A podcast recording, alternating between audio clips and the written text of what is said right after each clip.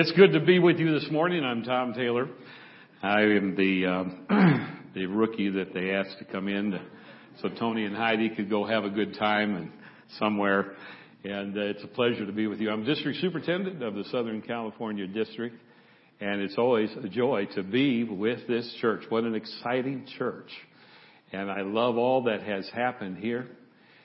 You know, you create a sense of expectancy when you arrive in this parking lot. All the way to your seat, it happens. And I'm certainly observant of that. And I hope you haven't got used to that, but that's tremendous. And thank you for that. And you also are taking care of our daughter, Tiffany. She's in where's it at? She's at Dublin or something like that. I don't know where. She's traveling all over the world right now while mom and dad stay home alone. And, but thank you for taking care of one of our precious treasures. I appreciate that so much. And the fact that not only that, we utilize so many of your folk here in this church to help us with many district matters. And you have blessed the Church of the Nazarene in so many wonderful ways. Thank you for that. Take your Bibles and turn with me to Luke chapter 5 and stand with me, if you would, for the reading of the Word. Luke chapter 5. Verse 1. It is exciting to go tell it on the mountain or tell it in mission. What Christ has done in your heart. A transformative work. And it's even more exciting to watch that transformative work in the lives of others. To see where they've been and what they've become through the power of the Lord Jesus Christ. It is the most exciting work there is on this planet. And I love to be a part of it. Every day, watching God work. Well, this is an interesting chapter because this is the calling of the first disciples. It's all about that mission and, in a sense, a metaphor. A story that just kind of says, hey, fellas, you know, you all probably think in images anyways. Let me just kind of help you through this, what this whole thing is about. And that's why we want to read this morning. So Luke chapter 5. Follow with me, if you would, as I read out of this version of the Word. One day as Jesus was standing by the lake of Gennesaret, the people were crowding around him and listening to the Word of God. He saw at the water's edge two boats, left there by fishermen who were washing their nets. He got into one of the boats, the one belonging to Simon, and asked him to put out a little from the shore. Then he sat down, taught the people from the boat. When he had finished speaking, he said to Simon, "Put out into deep water. Let down the nets for a catch." Simon answered, "Master, we've worked hard all night, and we haven't caught anything.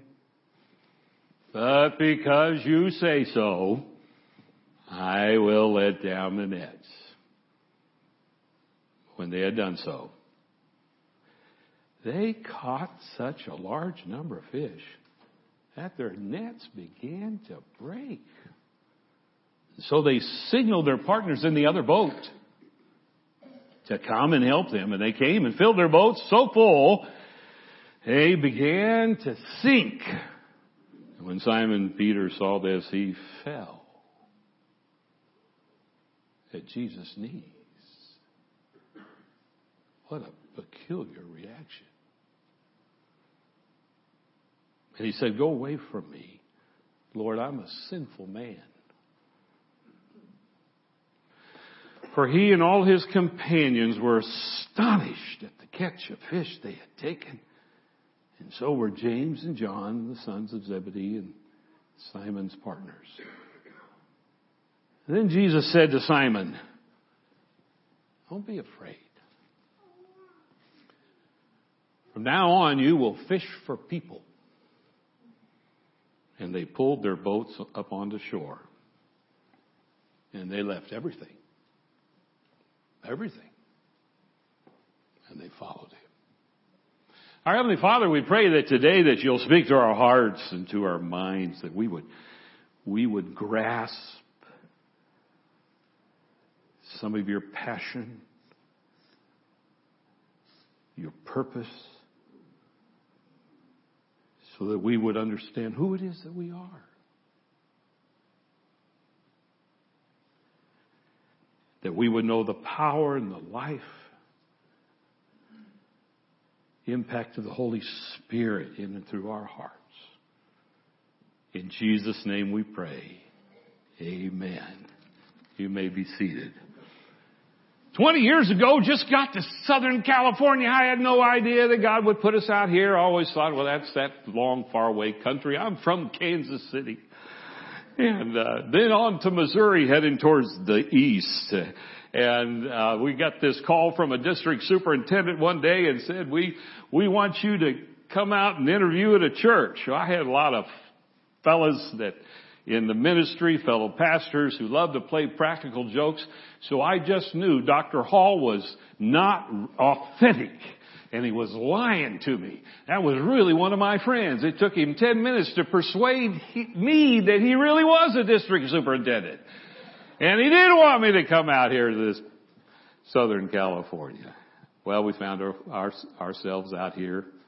We visited San Diego. Came upon one of these sites where they do ocean fishing. I've never done that before.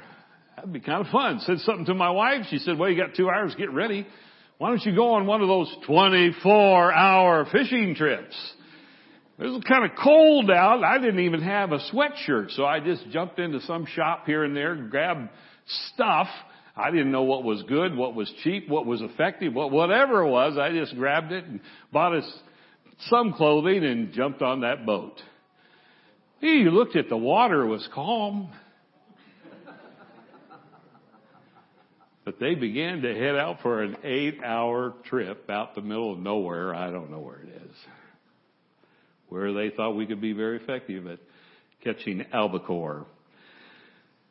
But that trip out there went from still to 4 foot, 6 foot swells. And this old landlubber just couldn't handle that very much.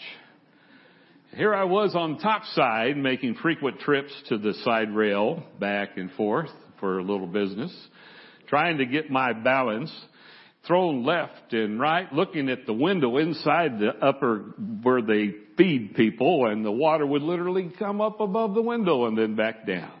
All just kind of like this. Oh, man. I thought, I'm not going to make this. This is incredible. I'll go down into whatever they call that down below where you go and you get in this little berth and you hope that maybe you'll be okay. But within 2 minutes, it threw me up and out and onto the floor. And for the next 8 hours, that was my life, just trying to hold on and find a way to stabilize in that berth. Oh, my stomach was round and going this way and that way, and I was sick. And in the morning, it finally stabilized, fog, and well, to make a long story short, when I came back, I had caught one fish. And if you ever ask me if I ever wanted to go again on something like that, well, at that time, I wasn't too excited about doing that again. In the early church, fishing was quite a metaphor. And among things, it would point to this story and remind us, followers of Jesus Christ, who we are and what we're here for. In fact, some of the architecture, literally, when you look up, you'd see the upside-down hull of a boat, what seemed to be, reminding the church of our identity, that we are fishers of people. That's who you are. That's who I am. And that's where we'll find our joy in the midst of that activity. I look at this story and I see some rather interesting things, because I believe Jesus was telling this story on purpose to the first disciples to say, get it straight. There's some indicatives here that you need to remember all your life. And I see a lot of valuable gems here. The story of Jesus and the miracle of the catch. And I think it's profoundly relevant to the contemporary church. I think it to be that commissioning metaphor that we are called to catch people. It begins here in verse 2 by showing what I tend to think as inappropriate behavior. A behaviorism that just shouldn't be there. Instead of catching fish, these fishermen were washing their nets. And I think it's there for a reason. You see, washing your nets is what a fisherman does when he's not catching fish. His number one job, catch fish. But it's not happening. They caught nothing. They had given up. And therefore, they busied themselves at other tasks. They were taking care of maintenance, if you will. And many times within the church, we had this propensity to be more a maintenance-minded church than a missionary-minded church. And we fill our schedules with all the things we can do while we're sitting on the shore. And that could cover all kinds of activities. And we need to ask the very central question, what is it that we're here to do? What are we here for? Maybe we've abandoned evangelism because we're busy washing our nets. And therefore, a lot of fish go uncaught because of that. Jesus and his church are to focus on lost people. We're reminded by Paul that we were once slaves of sin. There are many in this world slaves of sin. Again, in Ephesians, he said, you once lived and followed the course of this world, following the ruler of the power of the air, the spirit that is now at work among those who are disobedient. That's who you were. But now you have a new master. You have a new spirit and a new source of power. So what are we doing? Are we engaged as transformational agents in this world? There are some tremendous things that are happening. I'm obsessed with some of the leadership within the Church of the Nazarene that are making a difference. Wasn't too long ago, bought myself a ticket and headed to different parts of the country to look at some churches that are doing some astounding things in the Church of the Nazarene. One particular one was in El Paso, Arkansas. When I got out there, it was just four corners. And well, over here, there was a fast food restaurant and one gas station.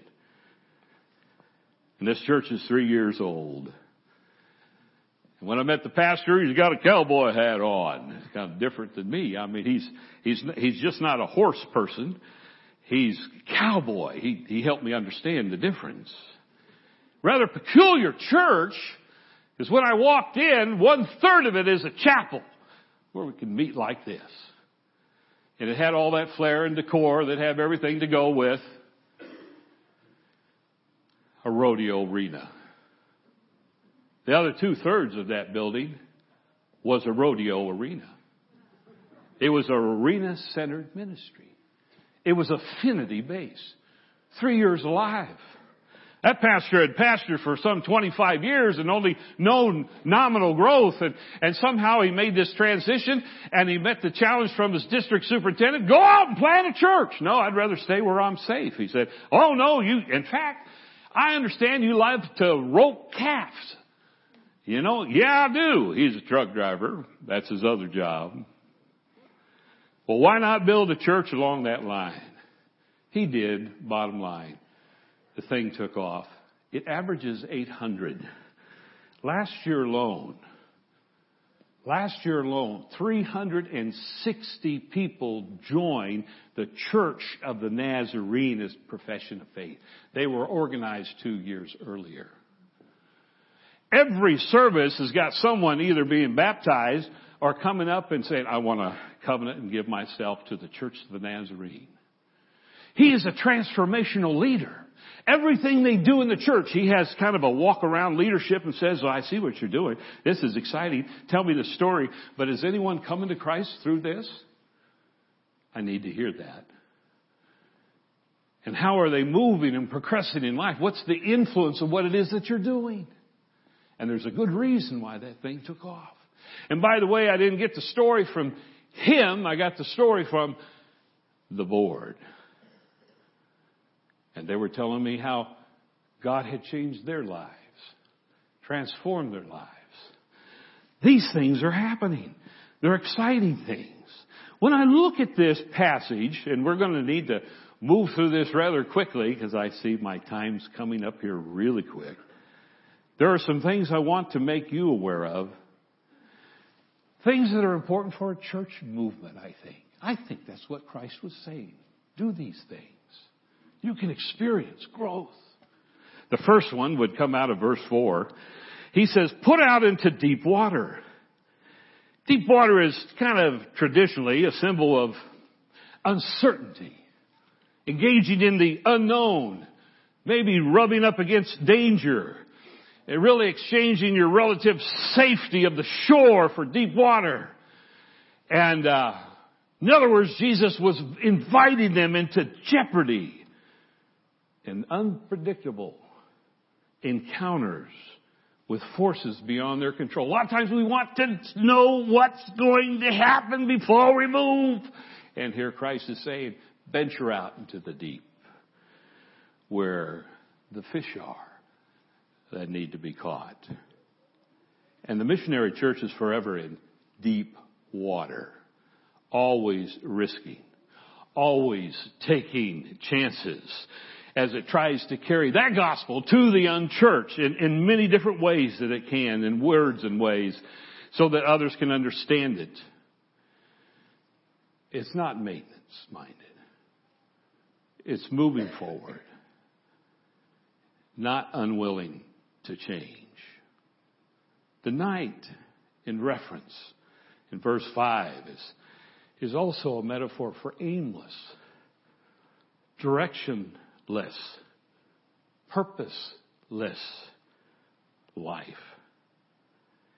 You know, I this is a whole new experience for me as a district superintendent. And I'll run into pastors who are just tired, exhausted, not happy anymore. Sometimes angry. The fruit level in their life is not there. And it's hard for them to somehow make sense of what they've been called to do. They feel like they are indeed a part of a maintenance-minded church. What do I do? And my profound counsel, my less than a few words statement of response, as I analyze psychologically the situation, I say to them, plant a church. And they look at me and say, what are you, nuts? In fact, some of them don't. They do say that to me. There's something about engaging in this world and engaging in people who don't know Christ in a way that is has intention. Intentional. In fact, I like what one has said. It's part of the Baptist Church. A lot of things have happened there. But listen to what he says about planting church.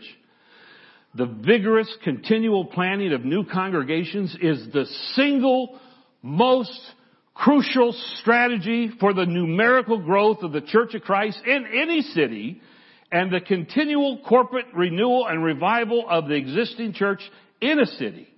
Nothing else, Not crusades, not outreach programs, not parachurch ministries, not growing megachurches, not congregational consulting, nor church renewal processes will have the consistent impact of a dynamic, extensive church planting. That's what we need to do when we really are interested in reaching lost people. The second thing I see here, Simon Peter listens to the words of his Lord and obeys. And although he's filled with doubt, he does what he's told. We see that. Launch out into deep water. Let down your nets. Well, if you say so, I will. So not only is it risk, but it's obedience. Even when we just don't understand it all. Obedience. A lot of district churches right now are seeing this transition, excitement. Even though they don't understand it, they're engaging. And we're hearing phenomenal stories. Some of these I've told the district assembly, they continue to mount. We have one pastor in a year and a half planted 5 churches. We have a Latino pastor that's planted a church in less than a year, went to 80, and over on the other side of the border, he's back and forth all the time. They're running 400. Exciting things that are taking place, but all strategically tied to this need to reach others. The third point indicates that having let down their nets begin to break. Verse 6. So many fish. So many fish. You know what's interesting here? I think there's something prophetic here. Here we have Simon Peter being called to reach many people and to be a fisher of people. And yet many, many years later, we will see that there are so many people that it fills the Roman Empire. Amazing. The reward of earnest evangelism is always winning people. And he does this through Christ. The fourth is out of verse 7. I love this part. In this story, so many fish are caught that another boat has to be called. Come on over. Help us with this. You know, that's indicative of the connection that we must have, I think, with other entities and other churches. I love what I heard about the Church of the Nazarene, 1907, holiness-minded merger, voting unanimously that day, enthusiastically that day, for the possibility and the necessity for personal and corporate holiness and a passion for evangelism. To them, they began to describe as, quote, the connection. We have this connection. And because of that, we're seeing the Church of the Nazarene in 162 nations and in 165 primary languages. One body, one spirit, one hope, one faith, one Lord. Absolutely exciting. The fifth point is this. Simon Peter sees what happens. And in verse 8, it tells us he falls on his feet or falls on his knees and confesses. He's so astounded by what has taken place. So astonished. I don't know about you, but if I had caught a lot of fish, I'd be jumping up and down with excitement. But the level of what had taken place was so unbelievable, he realized he was in the presence of God. And this had a divine dimension to it. And that's what's so motivational about what we do. The excitement of seeing God interact on a daily basis in our lives.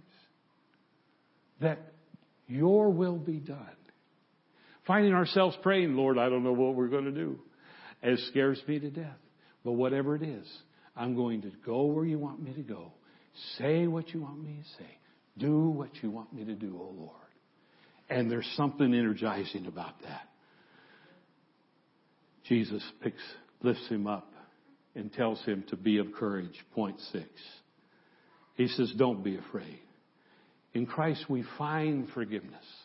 He's on his knees confessing the fact that He had this glaring unfaithfulness, this response that just wasn't on the level of what it should be, this disbelief. And God is about to do something tremendous in and through his life. The response is that we can find forgiveness through him and the courage to literally carry forth his purpose and his will. I love point 7. He said, from now on, in verse 10, you will be catching people. Or as Matthew records it, follow me and I will make you fish for people.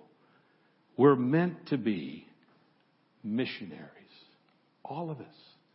Be careful when you say, well, that may not be my strengths. That may not be there. It's interesting how God will work in those situations where you know that only he can get the credit in and through your life. When I was in my first church, we had the privilege of both our children being born, and that was in a place called Flat River, Missouri. Doesn't have that name anymore. And we made a lot of friends within that community, a lot of farmers. A lot of the people there never graduated from high school. Their life assignment was kind of right in front of their face, to work in the lead mines in that area. Derek, our son, was born. Tiffany, not yet. Derek was between 3 and 4, just got out of diapers. And one of the fellows in the church had a farm, and I thought it would be great to take the guy fishing for the first time in his life. And so we ran out to get a Mickey Mouse fishing pole.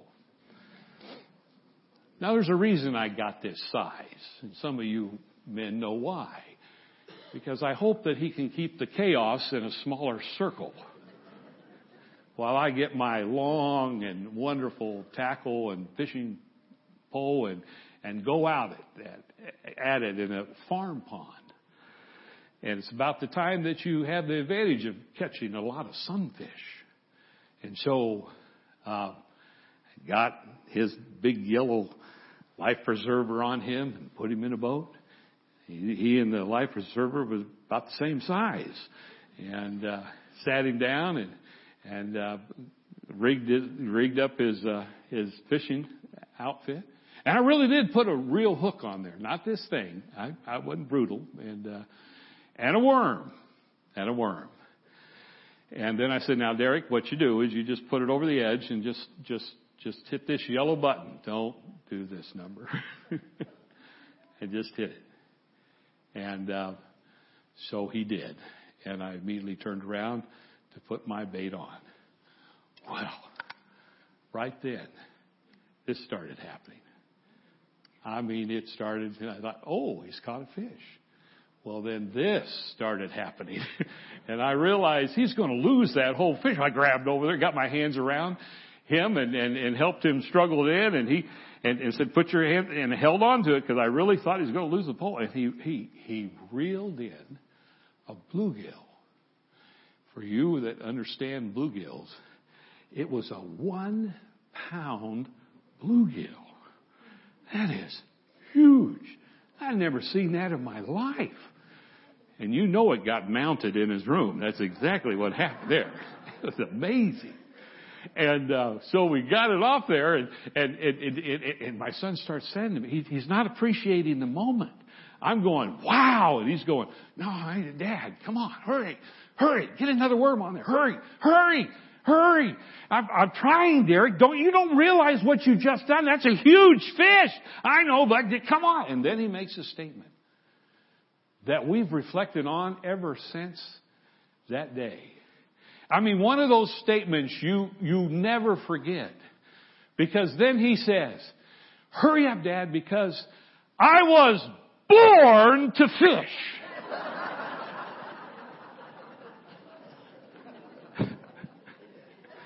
Well, he's done pretty good at trying to keep that promise.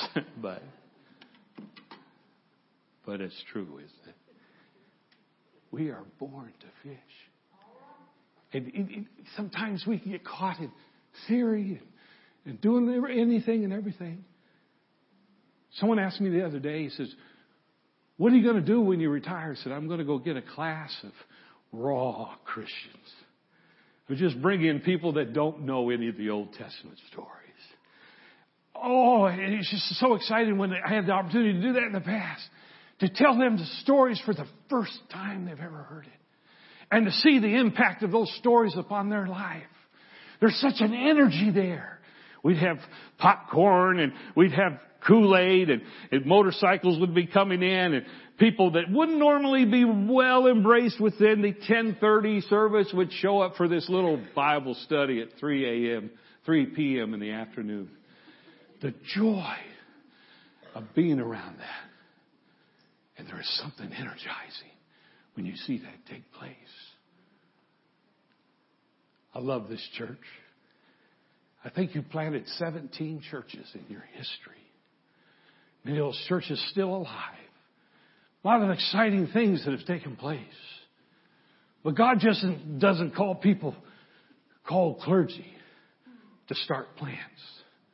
In fact, He does His best work sometimes utilizing laity. People are just so excited and got to go tell it. And God does amazing things. And oh, would you pray with me? Because one thing Dr. Busiek pointed out, that throughout all the world they're experiencing tremendous growth. At General Assembly, he said those words. But in the USA-Canada region, we're having a hard time mirroring what real discipleship is all about. We're starting to see an upswing that's happening by those that realize that there's, whatever the past has been and whatever has been associated with things called church planting or whatever that may be, or evangelism, there is an exceptional joy. And for some reason, the power of the Holy Spirit seems to be engaged in ways that are phenomenal and maybe even supernatural. And I want to pray for you that God would somehow work in and through you and give you opportunity to share your story and tell the good news to someone in your community, in your world, and that this church will become even more so an example of what God can do in San Diego. Will you pray with me on that? Will you pray? How many would say, I want God to use me to reach someone that doesn't know really who Christ is? Would you raise your hand with me this morning?